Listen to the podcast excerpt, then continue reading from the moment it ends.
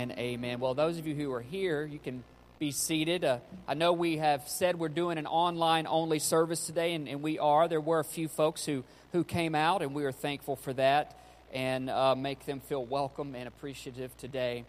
Uh, church, uh, it's good to see you. I hope you're uh, having a good morning, staying warm, thankful for heat, thankful for lodging today, uh, thankful for people who, um, who are able to get out and, and be with us here today and do, and do this service. Listen, I want to draw your attention to a couple things this morning. Now, I, I am going to abbreviate my message for today because um, um, the time that we're in, we woke up to this weather. It wasn't even supposed to be out here today like this.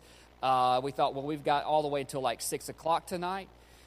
And so it kind of snuck up on us. And so I'm going to get the folks who are here serving back home uh, as quickly as we can today. But um, we are starting a new series today called Matters of the Heart. It is Valentine's Day, so happy Valentine's Day.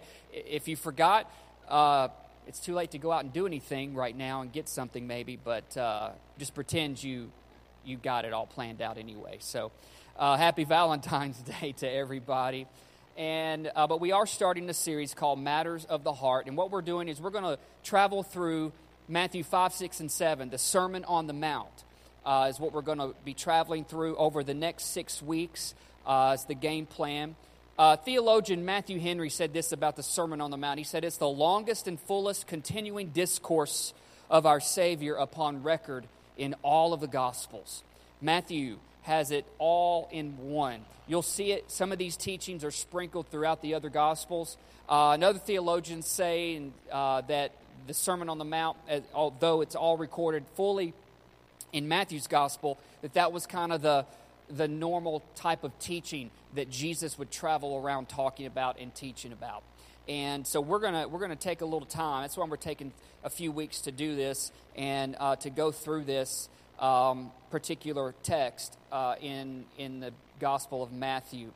Um, but to kind of get this set up uh, for for the rest of this series, I, I want to first say uh, a few things. Um, that 2021 has, has provided some significant year dates. Uh, I'm not a numbers guy. I don't like just run around looking at numbers and trying to interpret them and you know cling to my life to that like that's the future.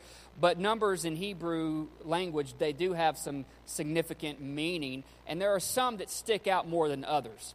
And there are a few significant year dates that have uh, the Lord kind of shined his light on with me recently that stick out, that have an impact not only in my life, but have an impact here for us as New Life Church and what he has called us to. I'm just going to go through a few of these to set this uh, sermon series up today. Um, this is this year is 30 years for me to walk in the in the new life in Christ, to be saved, to be born again, to walk in a relationship with Jesus. 30 years. And the word the number 30 has has, an, has a significant meaning. It means a, a, dedication to a particular calling and able to handle major responsibility. Now i say that that's the meaning of it and but more days than not i don't feel like i have it all together all right? I, I certainly don't feel like that speaks to me. Um, but i'm thankful god has a different view about us that that he um, he doesn't call the qualified, He qualifies the called. And He works on us. We're a work in progress. And I'm thankful for that, that He obviously can see some things in us that we don't see. And obviously, He can see it all. And He's so gracious and merciful as to how He reveals the bad and how He is so wonderful and how He pulls out the good in our life. And in fact, in the Old Testament, the priests were not actually dedicated to serve until they were 30. Um, jo- uh, Joseph in the Old Testament was about 30 when he was put in second in charge of Pharaoh's palace and his kingdom. John the Baptist and Jesus were 30 when they began their personal ministry. So 30 has a pretty significant impact. Uh, now, 30 years ago, I walked the altar, accepted Christ, and I was not thinking about 30 years later that I would be standing and, and, and, preaching and leading a church or any of that. That was like the farthest thing from my mind. I was just so thankful that, man, I, I, God loves me and Jesus loves me and He gave His life for me and He thinks a lot of me. And, um, and I'm still so humbled by that today uh, because uh, I'm my worst critic. 23 years this year, actually, this last Monday was 23 year, my 23rd year to begin full time ministry.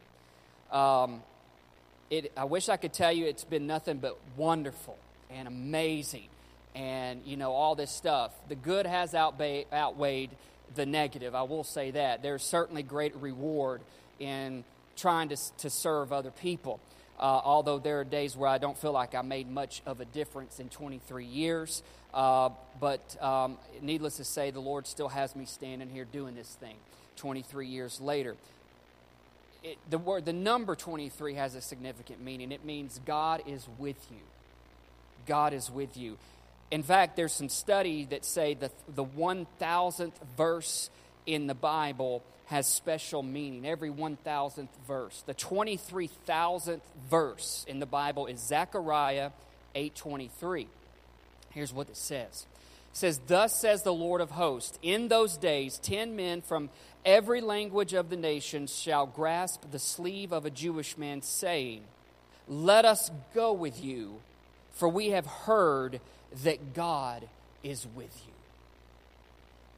Now, that, that's a, I think that's an important scripture in and of itself, but it has a lot of meaning for a, pra- a pastor to have God say that, man, and others acknowledge, man, God is with you.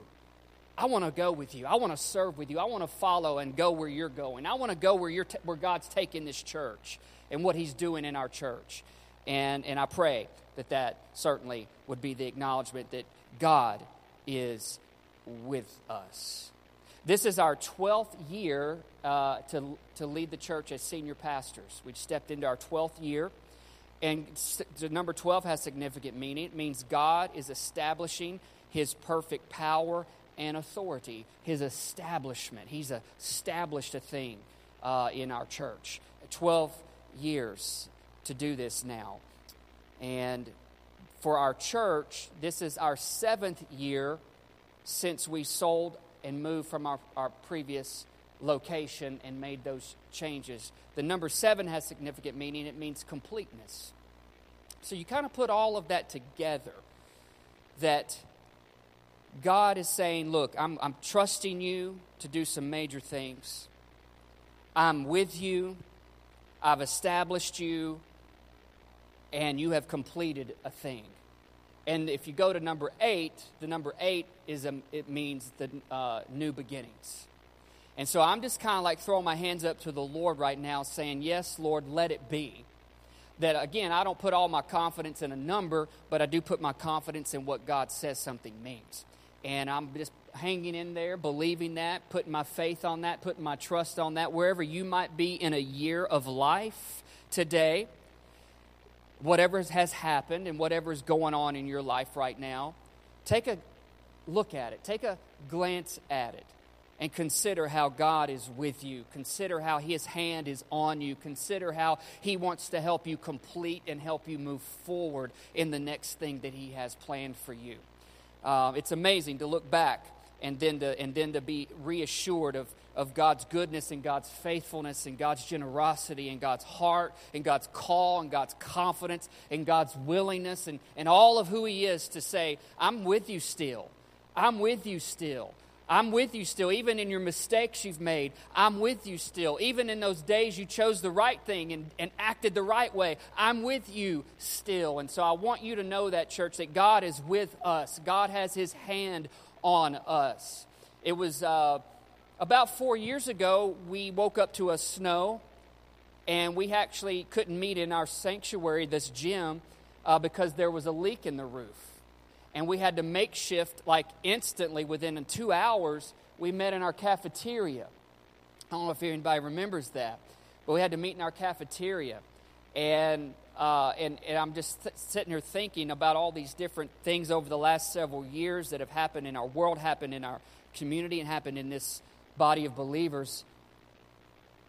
That no matter how bad life hurts sometimes, no matter how bad life can throw curveballs and just yank the rug out from under you, yank the floor out from under you, God is still with us. And may we remember that. May we remember that. And as we begin to get ready to journey through this series, uh, this Sermon on the Mount, um, one of the things the Lord has had laid on my heart to do at the end of this series, and I want to go ahead and tell you that today and be repeating some of this as we move ahead in this series because I just don't want you to forget. But He laid it on my heart to lead our church in a spiritual vow renewal at the end of this series. Uh, I, I, don't know exactly what that's going to look like. Uh, I kind of liken it to uh, vow renewals of married couples, usually at the 25 number, the 50 number, or all of those. And, um, and so I, I just impressed in my heart that the Lord wants us to uh, have a renewal in our heart and a renewal in our spirit and our soul with our first love with Him. That, that, that, that I can just see all of us and those who would be here, those who would come, would just all of us are just recommitting ourself to the Lord in a very fresh, real, uh, fervent way. And so we're going to do that at the end of this series. All right? So we'll talk more about that. But I liken it to what Joshua said in Joshua chapter 3. Now, Joshua, uh, his leader was Moses, and their destination was the promised land.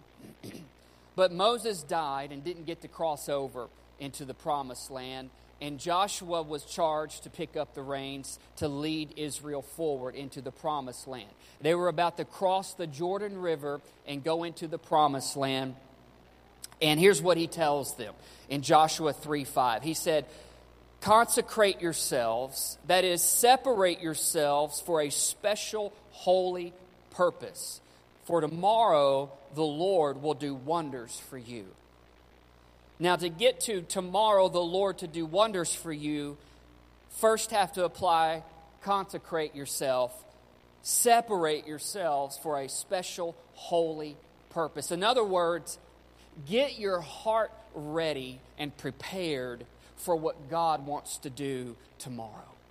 And so, with this series, I believe the Lord is wanting to prepare us to get our matters of our heart in a position to where tomorrow he's going to do some wonders for us. I believe there, there, are, there are people's lives who are extremely fragile and broken right now, that going through this and preparing ourselves for this, God's going to bring healing. There are relationships that have breaches and gaps that are just like, that have just been shredded, and there are things in your life that are unstable and unsecure, and you just un, un, you're not sure what's next.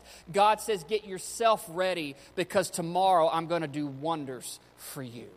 And so we're going to take that to heart and walk that out. And as we go through this series, we're going to, we're going to approach this series in a way that we allow the Lord to get us set in a place to where He can fulfill and do what He says He's going to do do wonders among us and in our life. With that, we're going to follow up this spiritual vow renewal a couple of weeks after that in April, after Easter we are going to uh, we're going to be pushing for water baptisms. Um, and, and, and, and if you've never been here when we've done water baptisms you look around we don't have a baptistry tank. So what do we do? We have a hot tub. We're the church with a hot tub. And, uh, and hopefully the heater still works. We're going to make sure it's good. But anyway uh, we, we set it up and we're going to make it happen and, uh, but anyway, what I'm saying with that is the Lord also laid it on my heart in this 30 years of my new life in Christ is he, he has led me to get rebaptized. And I've, I've asked my pastor from Memphis uh, to join us on that day. Uh, pastor Fred will be here, and uh, I'm going to have him baptize me. I was baptized under a, a different pastor years ago, and but the Lord just is doing some I'd like again, in the spirit of renewal. Uh, I don't have to get baptized again. You don't have to get rebaptized in your faith. But there are just some things that happen that the Spirit does, God does, Jesus does, that touches your heart in such a way that you just kind of want to go overboard. And I feel like that's something He wants me to do. Um, and so I'm going to get rebaptized um, in April.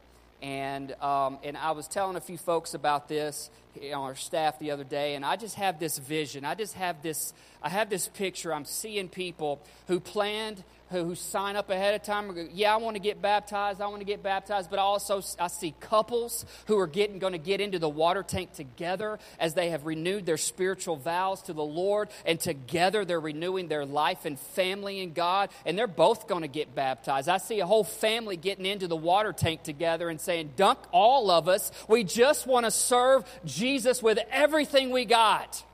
I just see that happen. I see people who come to church that day who weren't planning on getting baptized, but they see what God's doing, their hearts being touched by the Spirit of the Lord, that they're like, I didn't bring any change of clothes, but I don't care. I just want to get baptized.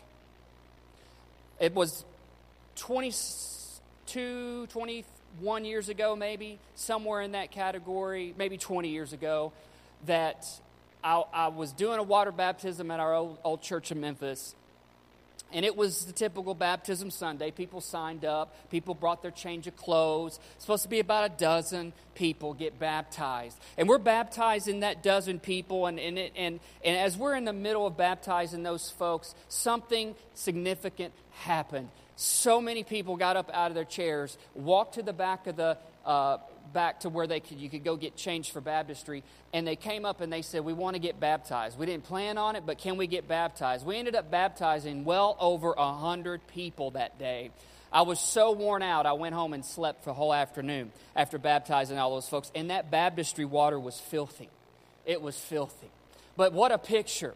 What a picture, a beautiful picture, how Christ renews us, that we go in the water and we leave all of the filth of our, of our life there and we get out clean and new and, and, and, and God just doing a fresh start and a renewal in our heart. Anyway, I have a vision for that. I'm not trying to build something up, overpromise and underproduce. I just believe in the power of what the Spirit is speaking to us at this moment, that God is drawing the hearts of, our, of people back to Himself. And so I want you, I'm asking you, church, I know we just did a 21 day prayer and fast, and I'm not asking you to fast for 40 days. All I'm asking you to do is just pray. Pray for the people of our church, pray for the lost in your life life, in your, in your family. Pray for the lost ones who are in your, in your workplace. Pray for the lost ones who live around the corner from you, next door to you, who you go to school with. Pray for them. Pray for the prodigals, the ones who have tasted and seen that the Lord is good, but for some reason left the banquet table of, of what God can give and went and chased what they wanted. Pray for the prodigals to come back and taste again how good God really is. Pray invite, and bring them over the next eight weeks to church. And it's going to be one of those days where it's just going to click. Everything's just going to snap. Things are going to shift, and it's all going to just kind of suddenly make sense to their spirit. I need Jesus. I want to serve Jesus. I want to be doing what God wants me to do with my life. And so I'm asking you to pray, invite, and bring those folks with you because I believe the Holy Spirit is literally about to do wonders among our church. And here's the thing about it it's not man made, it's not man produced. I can't conjure up a good enough script to make any of this happen. I just simply want to preach what Jesus says to preach in His Word and let the Spirit of God move and let God bring people to Himself. And I believe He wants to do that in our church over the next several weeks. So I'm asking you to pray with me believe with me, and this climb. Climb with me as we climb with Jesus. Matthew 5, verse 1 and 2, and I'll end with this.